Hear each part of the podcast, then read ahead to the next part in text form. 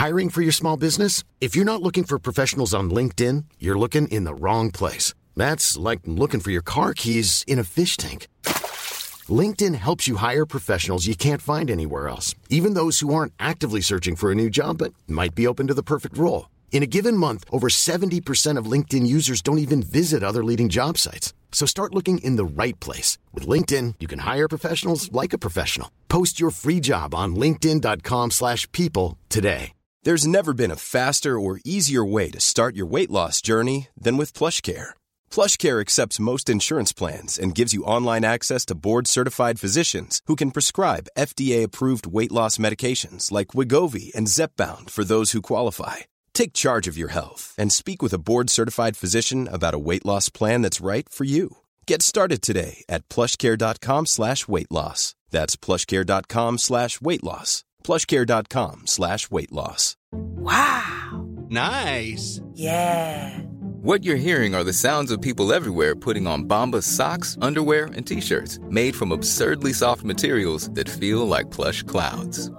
Yeah, that plush. And the best part? For every item you purchase, Bombas donates another to someone facing homelessness. Bombas. Big comfort for everyone. Go to bombas.com slash ACAST and use code ACAST for 20% off your first purchase. That's bombas.com slash ACAST. Code ACAST.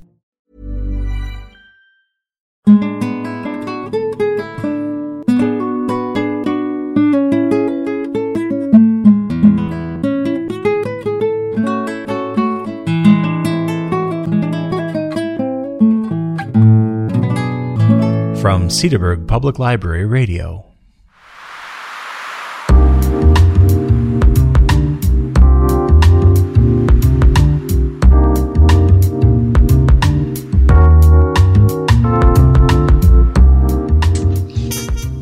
Well, one of the pleasures of, of, of being in Wisconsin and being in, in Milwaukee and in Cedarburg is uh, you meet some very interesting people. And, and Rick Ruckamora, whose name I occasionally misspell, and he calls me out on that, but that's okay, has Rick has been a constant interlocutor on foreign affairs for almost a decade now, especially on China. Rick was a power systems engineer and he brings a bit of that engineering background as he looks at subjects. He was employed by Cooper Power Systems for 41 years and retired in 2015.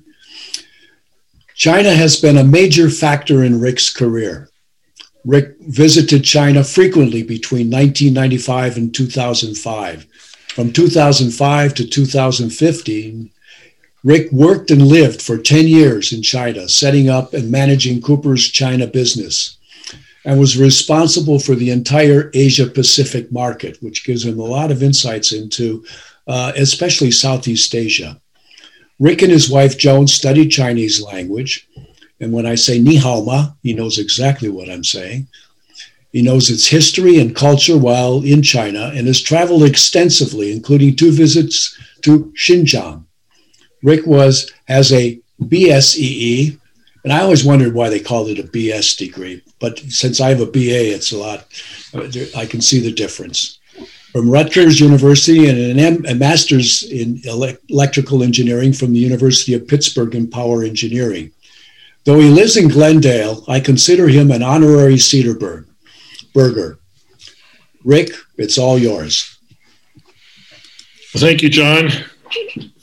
And I, I always wanted to be a foreign service officer, but uh, never I never quite made the grade, so I ended up being an engineer.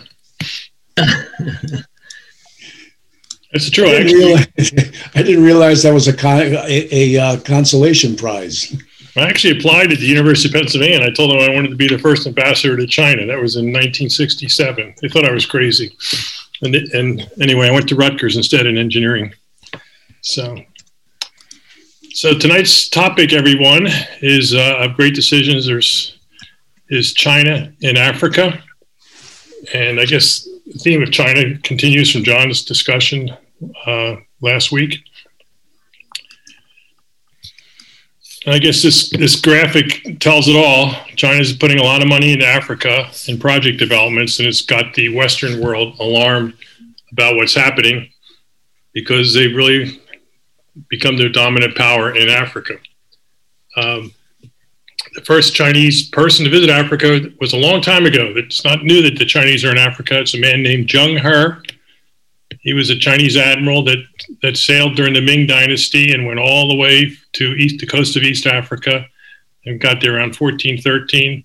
He's kind of legendary, especially in Southeast Asia. There's these mon- this monument, I think, on the right is in either in Macau or Singapore. I forget which place, but where I got the photo. But there's several of these monuments around Southeast Asia commemorating his voyages.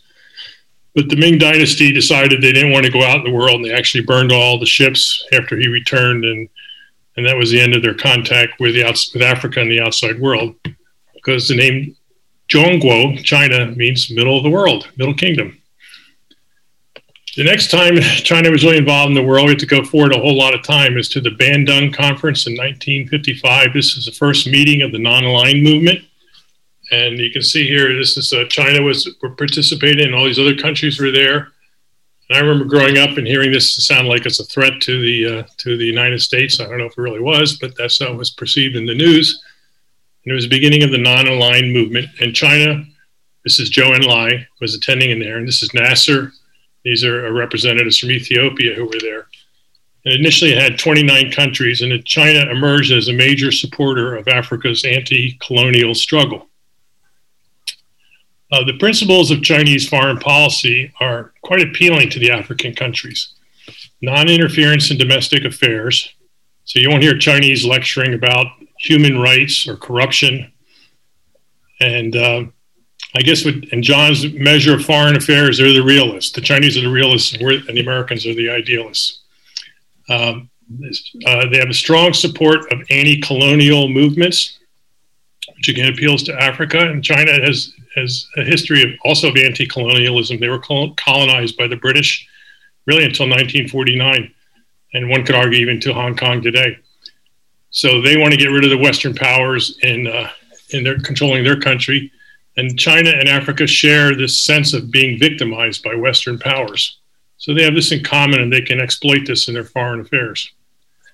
And so they've, they've had a policy really for the length of communist China, really since the Bandung Conference of assisting in African development. This is a long time. And their first big project was called the Tazara Railroad, the Tanzania Zambia Railroad. Here is Zambia, which is a landlocked country, and they used to have to export their products through Rhodesia, now Zimbabwe, and South Africa to get their products out of Africa, out, out the, to the coast for global shipments. But uh, the Tazara Railroad was built to solve this problem, and it was uh, China wanted to, Zambia wanted to export its copper, and so the, with Chinese help, they completed a, near, a railroad uh, nearly 1,200 miles long in the 60s. They, they started building it. It was completed in 1975. And you can see here's the uh, picture of the president of President Kaunda of Zambia and Nyerere of Tanzania at the uh, laying, so-called, of the Golden Spike, completing the railroad, which allowed Zambia to ship its copper from its landlocked country all the way to Dar es, Dar es Salaam. Now we have a veteran a traveler here tonight of the Tazara Railroad, John Katska, and I hope he'll tell us a little stories about it later later on uh, when we get done tonight. But one of the uh, one of the things that amazes me when I when I learned about the Tazara Railroad is, is that in the 1960s, uh, China and 1970s, the whole time this was being built, China was in complete, uh, utter chaos, inter- internal anarchy. It was the uh, end of the uh, Great Leap Forward famine that resulted in the death of 45 million people, around, ended around 62, 63. And then shortly after that, in 66, they plunged into the Cultural Revolution, which is complete chaos. And yet China managed to fund the building of this railroad. It kind of astounds me because, believe me, they were a poor country. Um, China's evolving uh, uh, investment strategy in Africa is summarized in this slide. 1976 uh, was the death of Mao. And uh, with that, China became very inward looking. And it was a reform period. The Chinese refer to this period from 76 to 1989 as reform. This reform from the excesses of Mao and the Cultural Revolution and they really focused on internal development. Um, they wanted to attract Western aid Western help, Japanese investment, European investment, and of course, American investment. This is a one of many pictures of Deng and and Jimmy Carter. The uh, this period ended in 1989 with the uh, Tiananmen Square incident, and the whole world was shocked at the, at the violence the Chinese directed at their students, and so foreign direct investment in China was curtailed at this period of time. And uh, so things changed then, and uh, Deng had to go out and find other friends. So he, they encouraged a so-called going out strategy. China, in the Chinese language, there's lots of these little mottos, and this was going out strategy. And uh, this went from the 90s to the present, and they focused on China with a period of increasing investment from 1989 to the present in China. And this is a, the picture, uh, the upper right is uh, Hu Jintao, one of the earlier prime ministers of, of, of China in the in the late 90s, early 2000s, and uh, he this is him at a, at a forum on China in Africa. So th- so this period of, of investment started as a result of Tiananmen, really because of the isolation China was feeling from the Western powers. So they shifted their strategy to Africa. They formalized their cooperation with Africa in 2000 with a Forum on China Africa um, Cooperation and the FOCA and FOCAC, Forum on China Africa Cooperation. This is a picture of Xi Jinping. He didn't come to power until 2012. So this is going on, this has started in 2000s, long before Xi Jinping was in power. And the first meeting was in Beijing. The loan commitments by in this forum from Beijing to China to Africa has grown from 5 billion to 60 billion. And the actual lending in 2016 was 30 billion. You can see here's a chart showing the uh, the loans going into Africa. I, just as an aside, us engineers like graphs, so I put these charts in. But uh, pictures worth a thousand words. Anyway, so you can see the loans really surged. They actually peaked in 2016, and remember, Xi was just came into power at around 2012. So this regrew a lot during during his his his reign. He's still in power, of course, and it peaked in 2016. He really was pouring the money and loan money into, into Africa. But the, these are loans, they're not grants. All the lending is official from government to government, and China's not negotiating with Africa. It's China negotiating with individual African countries. The interest rates are near private market. The debt has grown from 1% of GDP to 15% in 2015 in Africa. So Africa is accumulating a lot of debt, but they're glad to have the money to, to build all the projects they dreamed of. And you can see here's some of the, here's a pic, graphic showing some of the projects where, where the money is going. Angola is Angola is 43 billion, uh, Ethiopia 14 billion, uh, Kenya almost 10 billion, and uh, Congo 7 billion, and Sudan six and a half billion. So there's a lot of money going all around Africa. These are just the top five. Um, these are some of the projects that are in Africa. You can see there's cement plants that they're building all over the place Cameroon, Ethiopia, Kenya, Mali, Niger, etc. Hydropower plant in Guinea, coastal railways in Nigeria, hydropower in Angola, copper mining in South Africa. These are just some big projects. Standard, a lot of them are railroads, standard gauge railway to Chad and Sudan and Kenya and Uganda, and then got more copper mining in Congo and Mozambique. So there's a lot of money pouring into China. And as you'll see in a couple slides, I'll show you, it was affecting uh, my business, which is manufacturing electrical equipment. Some of that equipment started going to China, going to Africa as part of these projects. Uh, there's a lot of concern wondering about China and, and mineral consumption. China is the largest consumer of copper in the world. They, and they are trying to secure sources for copper all over the world. And so one one question that came up in some other other pr- presentations we've done is how much mining is uh, uh, how much mines of copper of copper the mining interest is trying to take in control of it. So you can see here this slide. I don't expect you to read it, but you can see here just a few few places in 2005 and massive invest, investments worldwide in different mining projects mm-hmm. around the world to, cons- con- to secure resources for China's manufacturing. And you can see here the trade between China and Africa, the trade balance is summarized here. China is actually importing more from Africa than they're exporting. And most of what they're importing from Africa is minerals. These are other commodities that they're importing, and they're exporting transportation equipment, uh, electrical machinery, textiles, chemicals, and other things. So you can see China, Africa does, does have a favorable trade balance with China, but it's all in commodities. And finally, if you look at copper, question is, has China bought up all the copper mining? Well, that's not what the data shows. They have China controls about 28% of Africa's production, but then you have First Quantum and Barrick. I think these are the Canadian companies, and uh, and then uh, Glencore is an Anglo-Swiss company, so they control about 75% of the world's copper production. And the price of copper is very important in my industry, electrical uh, manufacturing. So I pay attention to the price of copper. It's soaring again um, because the world economy is expanding, and China's buying up most of the copper.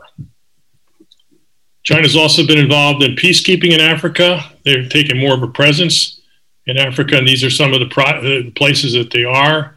They're in Mali, they're in South Sudan, they're in Darfur, they're in the Republic of Congo. So it's not a huge presence, but they are participating with the UN in some of these uh, peacekeeping missions. The other areas that's of interest is, is African students in China. And again, another graph, and you can see just how the number of African students students going to study in China has grown very rapidly, almost exponentially, since uh, since the beginning of this this uh, century. And training has a huge influence on, on relations between countries. If, if, if, if students are educated in, in, the United States, they learn about American culture and they learn about American standards and American ideas. And the same as if they're edu- educated in, in China. So, so this is really a, a good long-term investment by China in the, because these students come away understanding Chinese technical standards, common thinking, and relation and relationships develop with students that go on to be relationships with the elites. So one can argue that this is an important trend to monitor. Then there's the Confucian Institutes, which where, where they're, they're promoting Chinese culture in Africa. This is a, a Dar es Salaam uh, Confucian Institute performance, both Chinese and African cast members.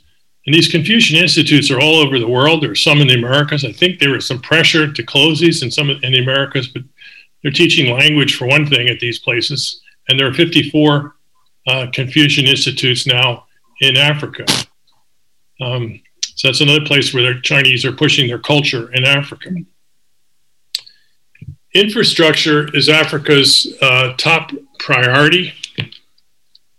Africa has intercontinental trade that's only 15% compared to 70% in Europe. What do I mean by intercontinental trade? If we're uh, manufacturing something in Milwaukee and we want to ship it to Las Vegas and we had a poor transportation system, we might ship it by ship over the Great Lakes and then through the Panama Canal to California and then back to Nevada rather than directly overland. So in but in, in Africa they don't have that. They they have to ship around around the country using the oceans. They don't have good intercontinental transportation system. So this is a huge development need of Africa. Africa has a huge need for infrastructure to, to accommodate intercontinental trade and, and for power system projects and other things. So China's going out strategy, that's the term they use, uh, encourages the SOEs, SOE stands for the state-owned enterprises. That's the institutions in China. They were originally they were all owned originally by the government under the communist system. Now there's many many private uh, enterprises in China, but the SOEs are still have a major force in the Chinese economy, and we had to compete against them. And they're they're subsidized by the government, or they don't have the same profit motive that private companies have. But the SOEs have been encouraged by the China government to go out and seek uh, markets to apply their expertise and these foreign China Africa cooperation loans require the use of Chinese contractors and Chinese pro- products. So there's a lot of pressure, mm-hmm. a requirement. It's not pressure, it's a requirement that that all the civil and electrical engineering design work is done by Chinese engineers with Chinese standards, and all the products that they made in China. And this, we had similar requirements with our AID loans. When I started my career, we were exporting around the world on American international development loans, which has similar requirements. So we didn't have to worry about international competition, only American competition to participate in these loans. Well, the Chinese have the same system. So if there's a big project going on in, Africa that's financed by the Chinese, you got to have the product made in China. And this had a significant impact on my business because we were making stuff in China hmm. that just fit perfectly into these projects. And we had the international brand name, so the African countries asked to use our product. Uh, one of the example projects used in the uh, in the foreign uh, affair, the Great Decisions briefing book, was this Kenya Standard Gauge Railroad. I guess it's an allegory for Chinese investments. So, so the original railroad was from Nairobi, the capital of Kenya, to Mombasa, the major port in Kenya. That was the first leg. There was a second leg to a place called Naivasha. It was also completed. And the third leg into Uganda was never completed, or at least hasn't completed, completed so far. So the first section was completed for $3.8 billion. The second section from Nairobi to Naivasha was 1.5 billion. This is all funded by the Chinese Exim Bank. Exim means Export Import Bank. It's 90% funded by that.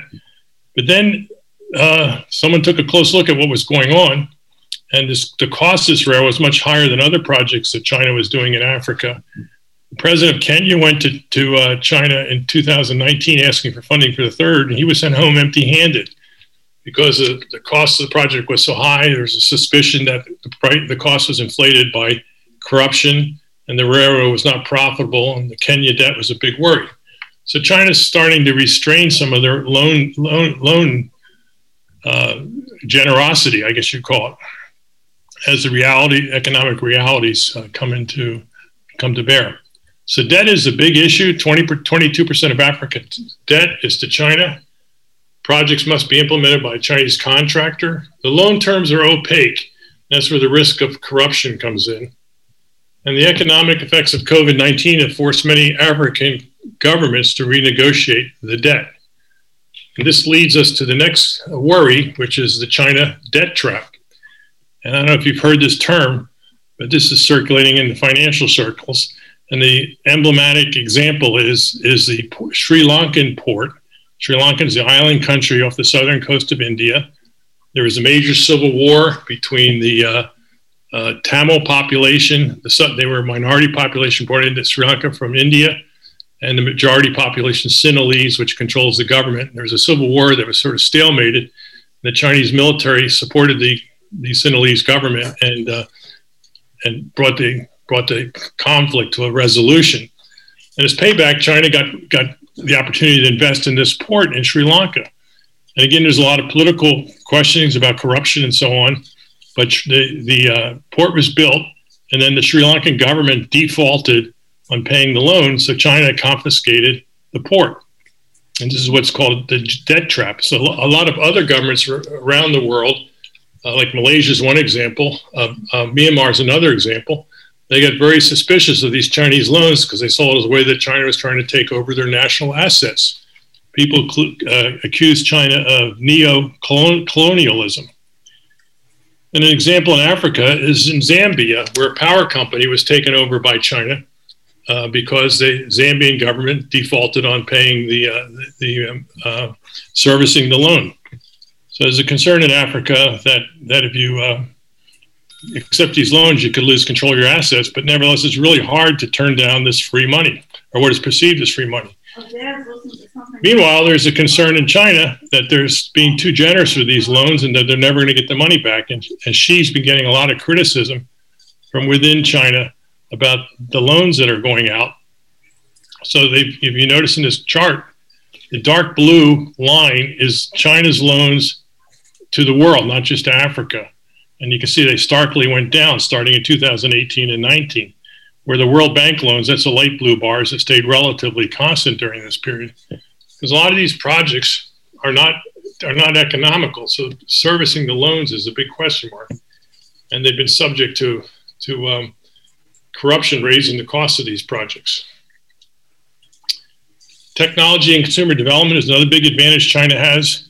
We've all heard a lot about this company called Huawei. How it's pronounced, Huawei. And Huawei is a telecommunications company, and they've developed 4G capability, which fits Africa's needs perfectly. And so they built about 70% of Africa's uh, telecommunications infrastructure. And, and you know, the United States has put pressure on African countries to divest of Huawei. But it's, again, it's hard to do that. Huawei has a good solution. The price is right. Uh, and the Chinese companies have a big role in music streaming and other me- media. And of course, China facial recognition technology uh, is being promoted for surveillance and uh, policing. Then there's the African Union Agenda 2063. And you may not remember this, but in 1963 was when the African Union was formed. And then in uh, 2013, 50 years after it was formed, they came up with this idea of a policy agenda for the next 50 years. And it's an economic plan, including the dream of making Africa a single, single economic zone like the European Union. I wonder if they're going to reconsider that now, given all the problems the EU is having. But anyway, that was the dream. And uh, uh, also focuses on digital infrastructure and cultural preservation. Well, the China's infrastructure development model is a natural partner for the Agenda 63. That's what it's called, Agenda 63, because China has it all. Um, they, they can do all the, everything is required for infrastructure. They build ports, they build railroads, they build whole cities and factories and they do it fast. I keep every time I came back from China, I mar- marveled at how slow the construction was on the Marquette interchange. In China would have had the whole thing done in six months because they did one right behind my house. It's just as complicated. Um, they have what's called a port park city development model. The port in this case is Djibouti, and uh, and then they, the city was was Addis Ababa in Ethiopia. And they developed a railroad between the two places, so they build products here and export them out through the uh, Gulf of Aden. So this is one, one of big one of China, China's big landmark projects in this special economic zone.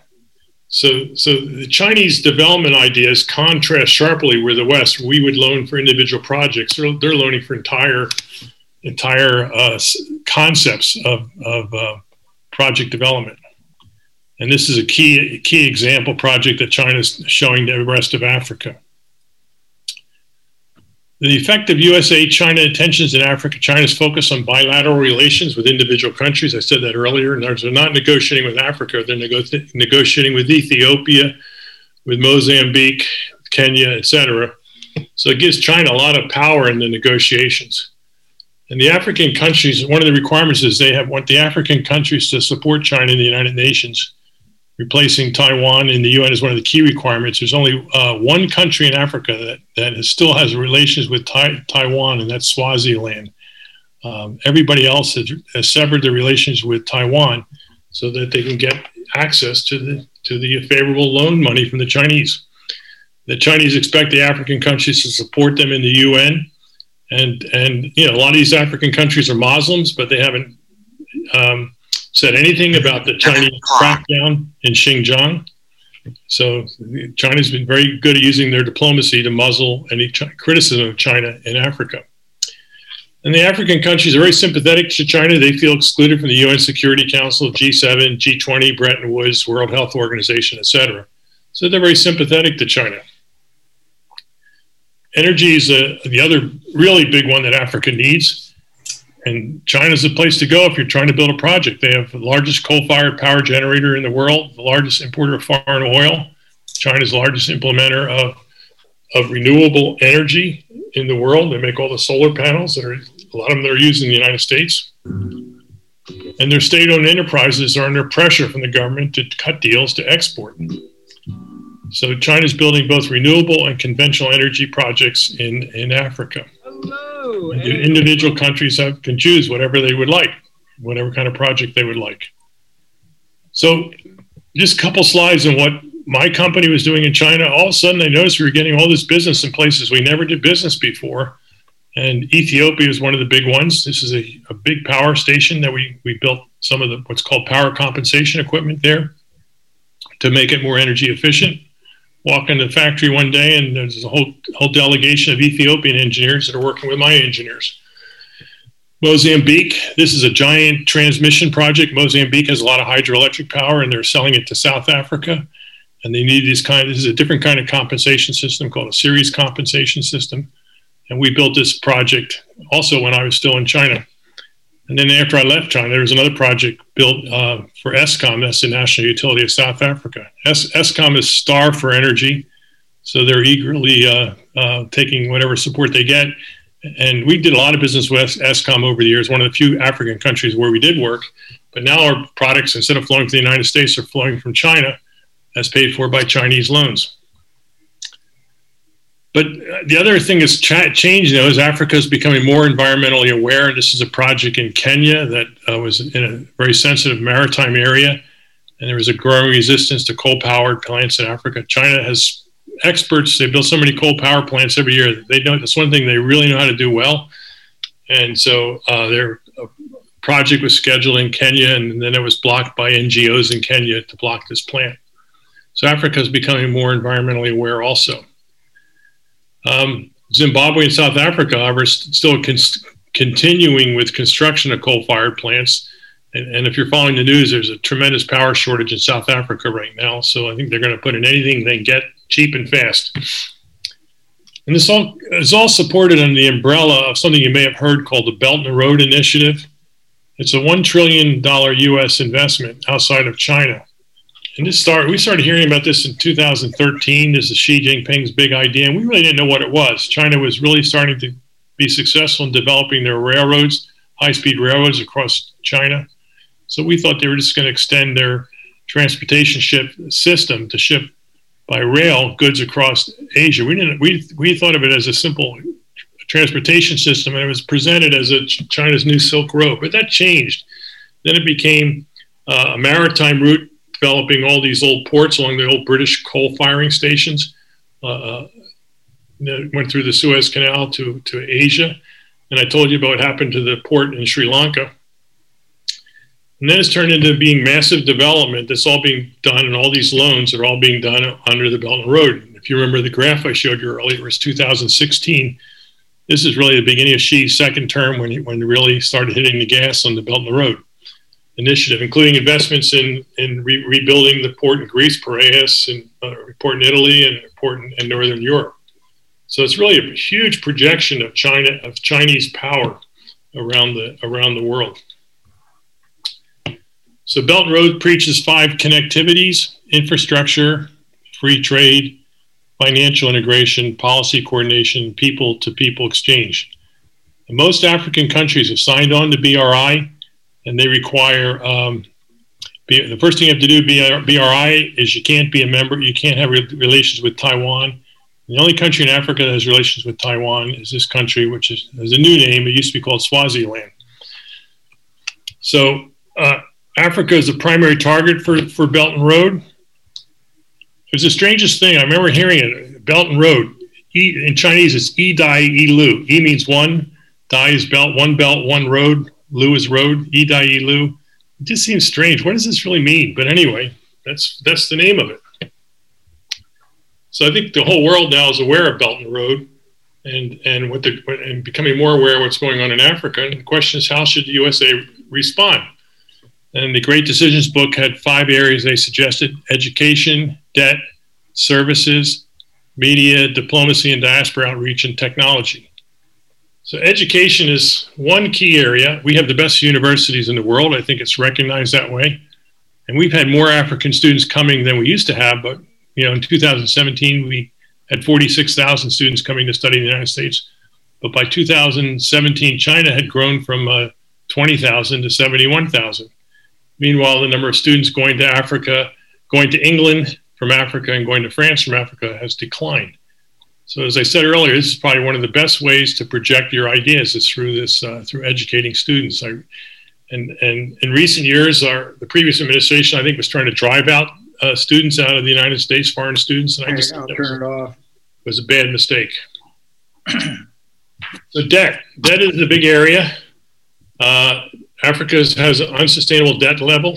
The largest debt is with China, and the opaque Ch- Chinese lending practices exacerbate the problem. These leads to a lot of corruption, and the USA should lead, lead, efforts. The Great Decision book is recommending that we should lead efforts to have China conform to global norms of transparency. And this is my little note easier said than done. A lot of leaders in Africa probably have an interest in leaving things just the way they are. Service is an area where, have, where the United States has a relative comparative advantage and is recognized again with our legal firms, our consultants, our research institutes, and uh, we should be aiding societies in trying to drive more transparency in lending. Again, easier said than done. Uh, media diplomacy and diaspora outreach is another area. Our American media is massively popular in Africa. It can be a vehicle for public diplomacy. USA has large population uh, from African countries that are here. I have two neighbors living in where I live in Bayshore that are both from uh, uh, both families are from Africa, and uh, these relationships have been better with between Africans living in the United States have been, had better relations and better experiences living in the United States than Africans living in China. Uh, most notable recently was during the coronavirus, there was a lot of discrimination against Africa. Guangzhou is a major industrial city near Hong Kong, it's a major commercial uh, center, and there's a lot of discrimination against Chinese living in, in uh, living in the city by Chinese citizens. And uh, without, I, all I can say is that Chinese uh, have their own race problems. We're not the only ones who have them. So this is a, a, a black mar- a negative mark for China in um, in, in their relations with Africa. Technology is another advantage we have. Uh, China's, China uh, is a major supplier of internet and mobile phones. We're probably not going to change that anytime soon. But we should encourage uh, African countries to cooperate with other tech sectors. This is again what the Great Decisions book is suggesting, and that closer relationships will benefit the USA and African partners. Just anything we can do to promote relationships would be really, really good we've been doing business, my company, in some on African projects, both from China as well as from the United States. But majority re- and lately have been through at China. And Africans also have misgivings about Chinese technologies, and uh, so they're open to other ideas. Finally, I'd like to conclude with this slide here. And uh, this is China's uh, uh Africa's perception of China. This is t- taken by the Council of Foreign Relations uh, fairly recently. And you can see here the dark green means they have a positive feeling about China more than 80%, and the light green is 70 to 80%. And even in the brown areas, it's still greater than 50% positive feelings about, about uh, China. So we have our work to do to change that. The, the Chinese, uh, the Africans, uh, we've kind of written off Africa, and our, our and um, it's been open season for the Chinese. So that's all my talk. And I, I deliberately made didn't want to fill up all the time because I figured you all had a few things you'd want to say. So I can turn, I can unshare my screen and we can all look at each other. And, and I put there's some questions. One of the things I put before I do that these these are six questions um, that the Great Decisions book suggested that we could discuss, and I put these questions in the chat. So I'll just go through them really, really quickly, maybe to stimulate discussion and, your thoughts. How has Africa's historical relationship with Europe shaped its relationship with China? Why have the U.S. efforts to stop African cooperation with China been largely unsuccessful? What are the hallmarks of Chinese model as it relates to Africa? What do you think that that the debt will? How do you think the debt will reshape the China-Africa relationship? There's referring to the debt trap. What are the pros and cons of Africans collaborating with Chinese technology companies? What role has infrastructure played in the China-Africa relationship? I hope I answered some of these questions in the presentation. If not, we should go. We should go through them. So I'm gonna I'm gonna unshare my screen, and uh, we're all here.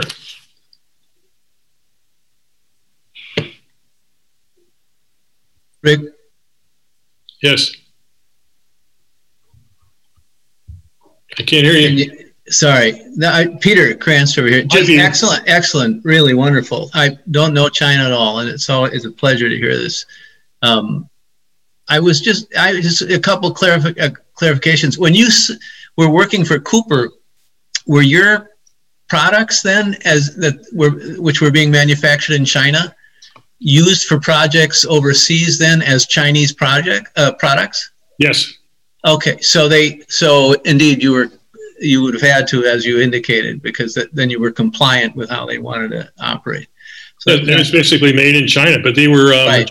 they they were coming from joint ventures that we had majority control. Right, right. So you can yeah, and uh, very interesting. We and we do the same here. You probably appreciate. You know, I mean, if we make stuff in, in other places, you know, we can. It depends what the content is, I guess. You know, and the content rules and things a lot of times. Yeah. The, the other thing, just to, I don't know if you saw it, but but there was a there's an article in the um, January February uh, edition of the um, of Foreign Affairs on China and um, what they want. I think it's called. I'm looking at it right now. Oh, send it to me. I have, I have not seen yeah, it. It's by uh, uh, an analyst uh, professor at, at Oxford by the name of Rana Mitter, M I T T. Rana Mitter. Rana, Rana Mitter. Yeah. Rana Mitter. There you go. I read and, a lot of his books. He's an outstanding historian, just outstanding. Well, you would probably appreciate this more than me, but it's a little bit of not only history, but also sort of the theory, as far as he's concerned, about you know why this this screaming Marxist Leninist ideological operation, you know, has been able to form its position in such a way as to accommodate not only their ideology, but also be able to become you know this this monstrously important consumer nation now without any without much of a blink you know as far as the as far as your your communist leadership is concerned so anyway i just i wanted to mention that yeah i'd love to see it if, you, if you're able yeah. to send a copy i'd love to yeah it. yeah good the um you know the chinese you know first of all I, their development maybe people say i don't know john knows a lot more about this than i do a whole lot more but apparently Russian communism was around longer and suppressed whatever entrepreneurial, entrepreneurial instincts the Russians had. But China, and China's communist reign under Mao was pretty brutal, 1949 to 1976, yeah. preceded by a horrible civil war and world war. But the Chinese are natural, uh, they're just natural capitalists. They, they all like to make money. They all want to work hard and make money. Yeah. yeah. So they, they channeled that energy. Yeah. As you're, as you're noting, the, uh, the relationship between current China and and the Chinese entrepreneurial spirit, you can't blame the lack of an entre- entre- entrepreneurial spirit in the in the former Soviet Union on the communists. It goes back. It's part of the culture. Politics mm-hmm. trumps economics in in in Russia, the Soviet Union, and Tsarist Russia. So the culture is the driver on these things, and that's one of the reasons that Russians and Chinese have difficulty getting along with each other. Uh, uh-huh. Uh-huh. Interesting. Yeah. Rick, I also noted in that map of yours where you had the um, Afro, uh, it was a piece from uh, Afrobarometer regarding uh, various countries' um, interest or um, favorable feelings towards China. And just a quick, just I just a quick look at it is I imagine you saw this, but you know, China was also supplying arms to a lot of those places during their colonial wars, but yes. particularly particularly in, in in Mozambique and in Angola, and certainly with respect to the ANC for a while. I remember years ago in college listening to a BBC interview with Mugabe at the time, and this British reporter thought that he really had him in a corner. And he said, But you're receiving arms from uh, communist China. Isn't that true? And Mugabe said, Yes. And he said, he said, you know, I've tried other places, but the Chinese were interested in helping us out. I'm dealing with a, you know, trying to overthrow a colonial regime. You know, this is that was also part of uh, China's competition with Russia for Africa. Uh-huh, right. Because right. Russia had more strings attached to their loans and their their their support of these these uh, guerrilla operations. Right. And, and I and I thought too that they got in early in the early 60s, you know, regarding Eritrea when Eritrea broke off from Ethiopia and and uh, you know first it was a relatively sophisticated kind of upper class Muslim Eritrean group, and then the Christians in Eritrea joined them, and before you know it, you know you had a war that went on until until the um, I think the the early '90s there, you know, And uh, but the Chinese brought guys like like Isaias, who's still running Eritrea, and trained him in Beijing, you know, for a long time. For for and uh, if not in in North Korea too. I mean, ha- hardcore, you know, sort of new society sort of ideologues about you know here's how we are going to make this leap into the modern world by the way we have to get rid of everybody above us and then we're going to sort of lay out our economic and social plan so um, I should give my, my little Tazara talk right now. Yeah, yeah, on the railroad, right. Uh, the the Tazara, as as Rick pointed out, was was built uh, because the Zambia, which was a major, it still is a major copper producer, uh, could not get their their uh, goods out and this is all uh, around the apartheid wars, uh, Black Africa versus uh, White Africa, and the, the the the Zambians came went to the the World Bank, they went to the Russians, they went to the UN, they went to they came to us, and none of us felt that that railway was was feasible because it had a bridge the Rift Valley and it was an engineering feat that they that that that the, the, experts in all in all of those other organizations said was not feasible. Well, the Chinese built it, and I when I took the trip, um, we we carried everything we needed for the two days we were on the trip, uh, including uh, one case of beer in a cooler and another frozen case of beer in another cooler and we were very popular on that train. And we would, you know, we would, it, it, we went through the Rift Valley at night, and and uh, obviously we, I was happy to see that because I, am told it is, it's a, uh, it can get your uh, catch your stomach up in your throat as you're going down, dropping down. I was sleeping, and so I didn't know that. But one of the things that I noticed about Chinese uh, Chinese projects is the scale of them, the grand scale, where we don't we don't do those necessarily. We we we have a, a and you can talk to this better than I, Peter. We have a way in which we look at what are the needs, where do we plug in this kind of money, and big grand scale projects are are not normally our way in which to do things but china does likes them uh, russia doesn't like them as much as the chinese do is there a cultural thing there on that rick do you think I think they uh, think big and think fast. They do things fast. People have accused them of low quality in their construction, but I think they've up, picked their game up quite a bit. Well, as I mentioned last week when we talked about s- supply chains, they can put together teams of 28,000 people in a matter of, of days where we would take months if we could ever do it. I went to a conference with Rio Tinto right before I left China. They were worried about people leaving China. Said economists of Rio Tinto organized a conference of all the multinationals, and I was there as a guest. And there were a lot of guys there from that did uh, a lot of rapid assembly electronics, and they exactly what the guy said. I can get a workforce, many thousands of people in an incredibly short time. I can't do that any in any other country. So we're staying in China. This is when they were wondering if people were going to start leaving China.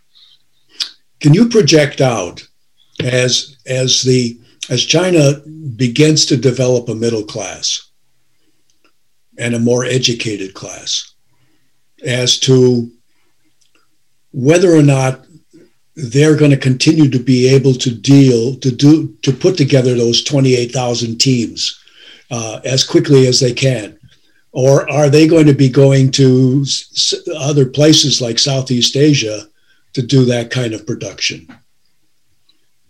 I think they're going to be able to do it for a long time. I think it's they're hardworking people.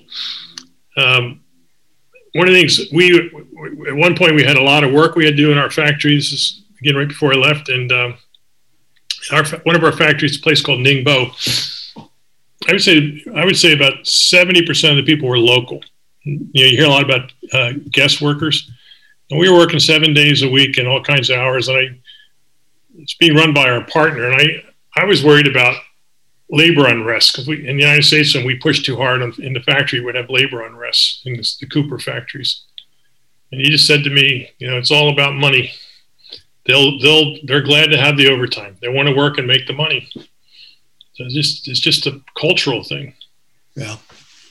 Well, one of the things Africans told me when I spent my three years in Zambia was uh, when we started, and this was early on in the our environmental messages.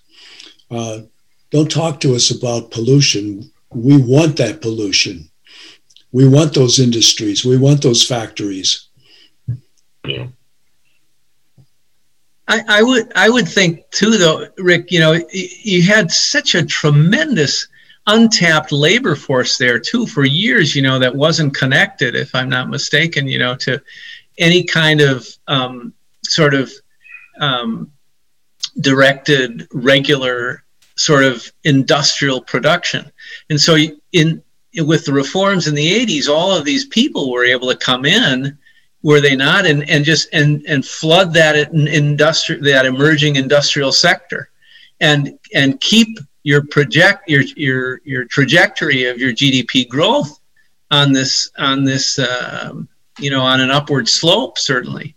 And um, I, you know you're probably still not seeing the end of that because you've got so much and and it would seem to me that it would might keep your wages down too since you've got so many people uh, the wages have been rising very rapidly in china. Mm, interesting. That's one of the things we were concerned about. The um, the other thing in china is a mass migration from the countryside the interior of china to to the the coastal manufacturing areas particularly in the south in guangzhou and um, that's that's changing. I mean, to your question, I think I think that does support your your thesis. You know, like Apple moved one of their factories to a place called Zhengzhou. That's in the middle of China.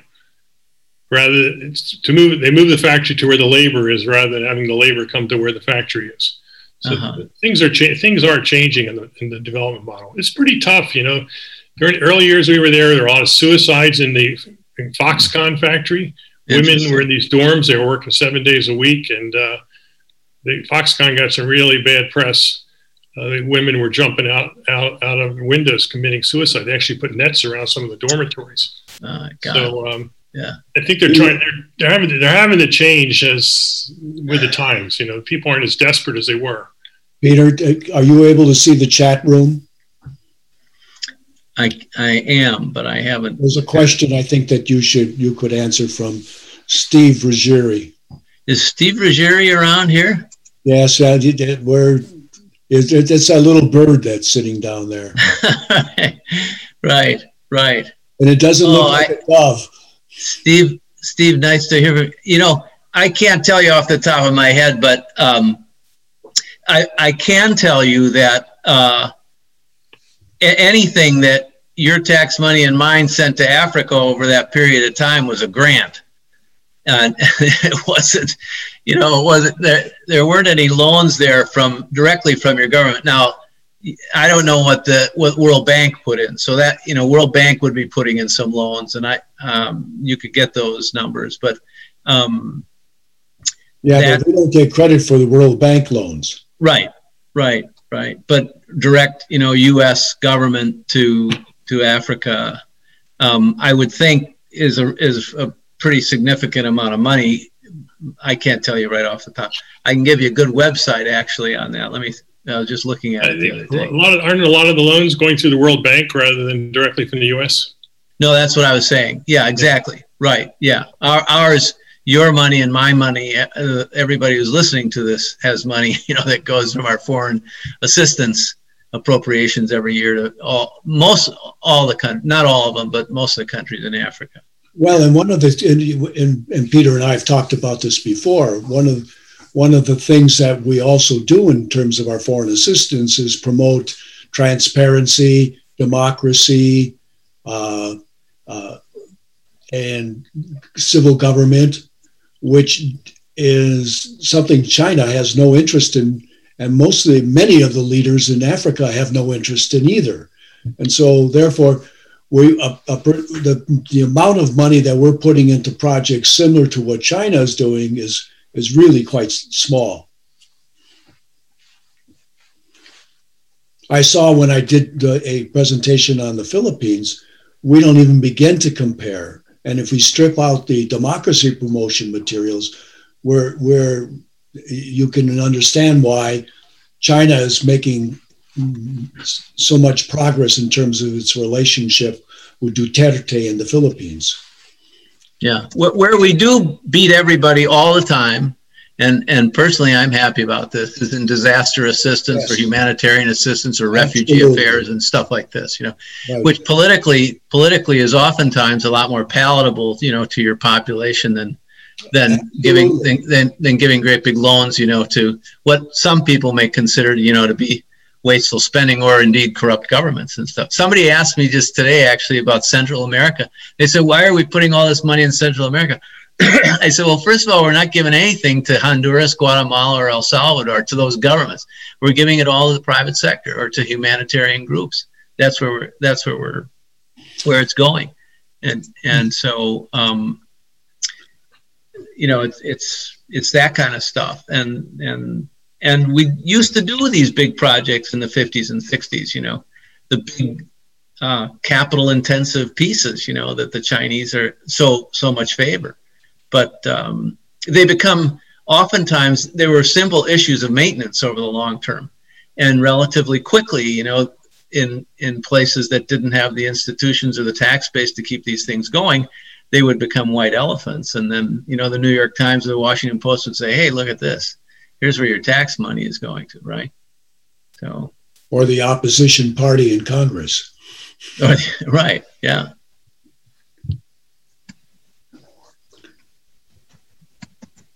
I mean, one of the I made a a, a comment in the uh, chat room that when we were talking about all this money they're spending on the BRI, well, that came from us and a whole bunch of other people who were buying their goods, and this was this was Deng Xiaoping's major thrust, and Xi is enjoying the fruits of that. Uh-huh. Uh-huh. Would you agree, Rick? Yeah, I think I think the uh, the previous you know Deng, from Deng Deng was more cunning than his successors. You know, his successors yes. were very focused on business. I mean, Deng had a long term view, and he knew he needed uh, outside support development, he, no conflict with the West. And Xi has changed that that that uh, strategy totally. Yeah. So. So it's almost the, the, the three phases of post World War II China. Mm-hmm, mm-hmm. Mao, Deng, and Xi. The guys in between were bureaucrats focused on business. You know, they would have really, they would encourage foreign executives to come. One of my friends met uh, Jiang Zemin. He's an engineer. A lot, a lot, of the leadership are engineers in, in China. And uh, he was at an engineering conference, and Jiang Zemin was there, and he met him. That mm-hmm. was Deng's basically Deng's successor. Mm-hmm. Any more questions out there? Robert, have you got a question? It's 7:30. I trust that wasn't Robert talking. no, no questions. Um, I, am very much appreciating what I'm hearing, though. I'm surprised Ruggieri isn't in here yet. I mean, that one little question. That's that's. It was a good one, though. It was a good one.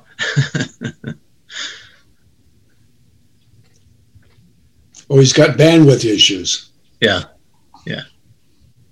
Well, if you lived in the town of Cedarburg, you wouldn't have those.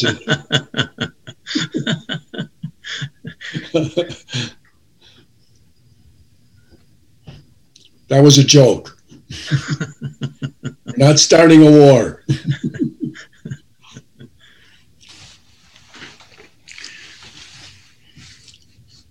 And by the way, can we access this these talks now that they're recorded as well as the PowerPoints? Yes. Uh, Jeff will come on. Uh, Jeff, are you there, Jeff? I am indeed. Can you answer that question about how they can as- access this prog- program or tell other people to access it? Absolutely. Um, so the audio is recorded and um, I posted on our podcast page, which if you just go to a Google search and type in CPL radio, I believe our podcast site is the first thing that comes up.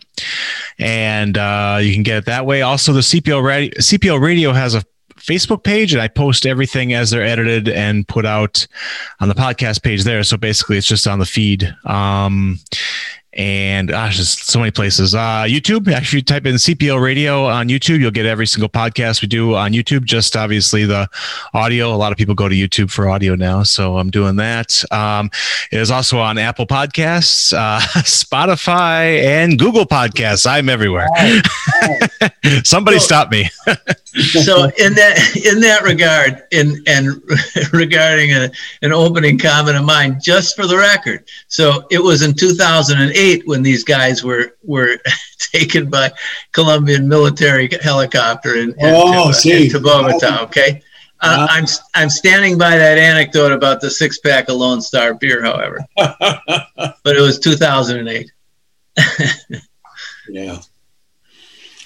Oh yes. I, have got a question for Rick. Rick, you had mentioned earlier in your uh, presentation that with the uh, uh, default by one of the countries in Africa, then the Chinese assume control of the project. Do you think there are now some of these countries are beginning to pull back and have second thoughts about the uh, uh these massive loans and and uh, maybe reconsidering the the largesse that that China has bestowed on them? I can say for sure that Myanmar and Malaysia both renegotiated projects and loans in a major way. Malaysia kicked out their previous their prime minister, um, Mahathir. Uh, I'm losing track of the prime ministers in Malaysia, and and accused China of neo-colonialism and renegotiated all the all the projects and loans. Basically, the previous administration took a huge amount of money. It was a huge scandal. I think Goldman Sachs got dragged into it or became part of it. Uh, Myanmar negotiated a major, canceled a major uh, hydroelectric pro- um, project. I think it was on the Salween River. Uh, in Africa, the, the one that's used as a symbol of it is, is, is this project in Zambia, where the uh, power power project was was taken over by the Chinese. I'm not sure that I'm not sure the Chinese want these uh, want that to happen. I don't I don't I don't see their motives as as that's uh, I don't think that's their motive because you know in the end they'll lose the goodwill of the country the country and the country can always nationalize all the assets. I think they they their their concern I think is is that these Xi Jinping has to cover his back and there's there's people in China in China are skeptical about all the money going outside of China and that should be used for development in China. It's really not that different than the politics here. Mm-hmm. So mm-hmm. I think ultimately they would like these to succeed and and control the the attitude of African countries towards China that they would support China, mm-hmm. and I think they've succeeded in doing that. It's pretty apparent they have. Well, but one of the, these projects, once they get started, take on lives of their own. And rarely do people look at the costs and consequences, or they look at the cost possibly, but not the consequences as they as they begin to. And this didn't start with this massive projection at the beginning. It it it it was this step, then that step, and this they were all added as right. time went on. Well, like the Kenya project, basically the cost of this Kenya project, however the metrics they, they measure railroad construction, came in much higher than the cost of other comparable projects in Africa. So they didn't, they didn't finance the third leg of the project. They sent the guy home empty-handed. As a criminologist, I would have looked at the way in which that happened as okay, this project's going to cost more but where is Kenya in terms of its relationship with us? Are we willing to ex, ex, and and the I, I don't think the, the the question of corruption is one that bothers the Chinese in terms of what they're doing outside of China. I mean, the corruption thing, well, the corruption things in China are more political control than they are actual corruption. For sure, for sure. Uh, but as, as they look at a place like Kenya, is Kenya slipping and moving closer to the United States or moving closer to someone else. Yeah, perhaps, probably. I, I don't know, but and I'm not aware of what they changed. I invited a Kenyan woman to come, but she didn't show up. So, because she forgot. Yeah. We could have gotten the inside scoop. You know, an interesting question on this with all the uh, 143 billion that China has laid out for loans to Africa as to what kind of return on investment are they getting? If if they're primarily doing this to secure their raw material supply for their factories um, why not just not do that and just buy it on the world market? I mean what kind of return on investment are they getting? I don't think they think like that. They don't think like we do.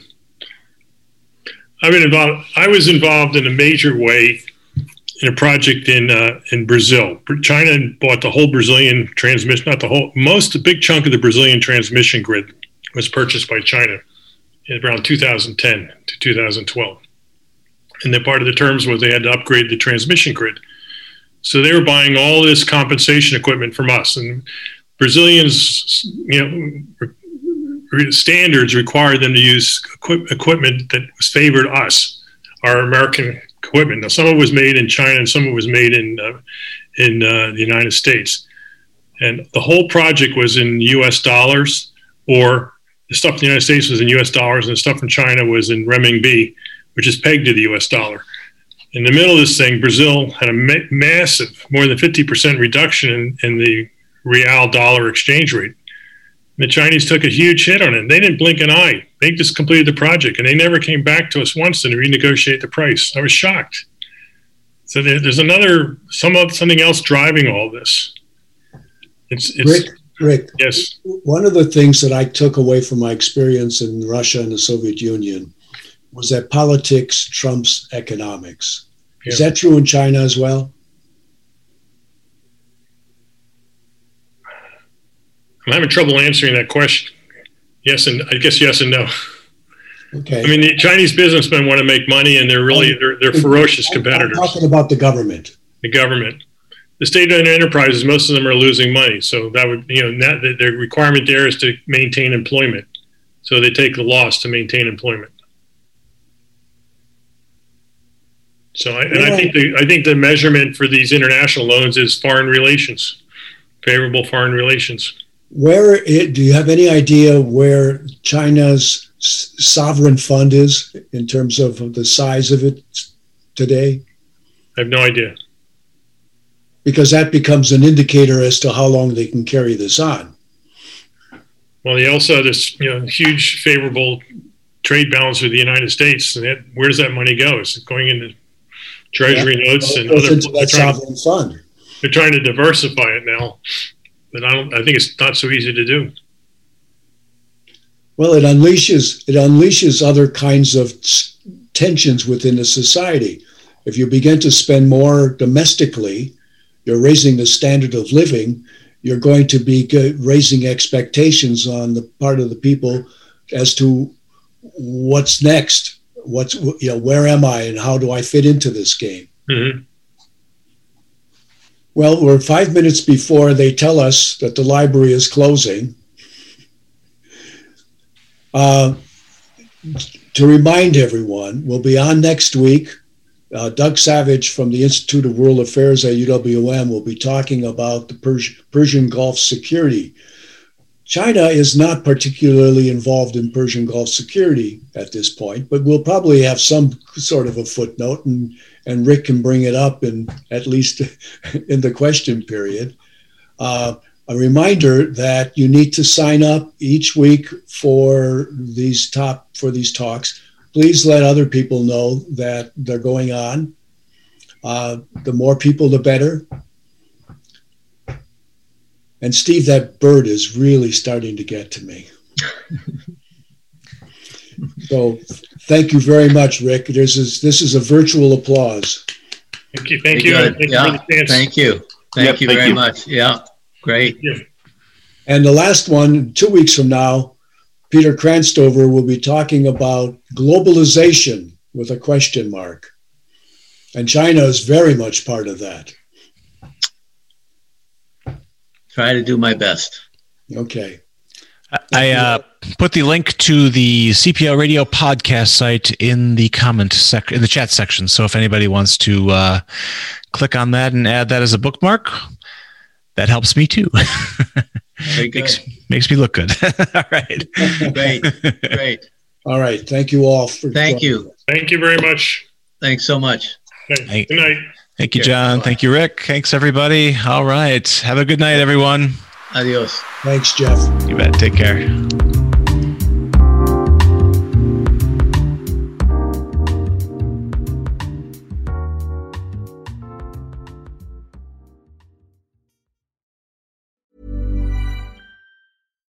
Hi, I'm Daniel, founder of Pretty Litter. Cats and cat owners deserve better than any old fashioned litter. That's why I teamed up with scientists and veterinarians to create Pretty Litter. Its innovative crystal formula has superior odor control and weighs up to 80% less than clay litter. Pretty Litter even monitors health by changing colors to help detect early signs of potential illness. It's the world's smartest kitty litter. Go to prettylitter.com and use code ACAST for 20% off your first order and a free cat toy. Terms and conditions apply. See site for details. Even when we're on a budget, we still deserve nice things. Quince is a place to scoop up stunning high-end goods for 50 to 80% less than similar brands. They have buttery soft cashmere sweaters starting at $50, luxurious Italian leather bags, and so much more. Plus, Quince only works with factories that use safe, ethical, and responsible manufacturing. Get the high-end goods you'll love without the high price tag with Quince. Go to quince.com slash style for free shipping and 365-day returns.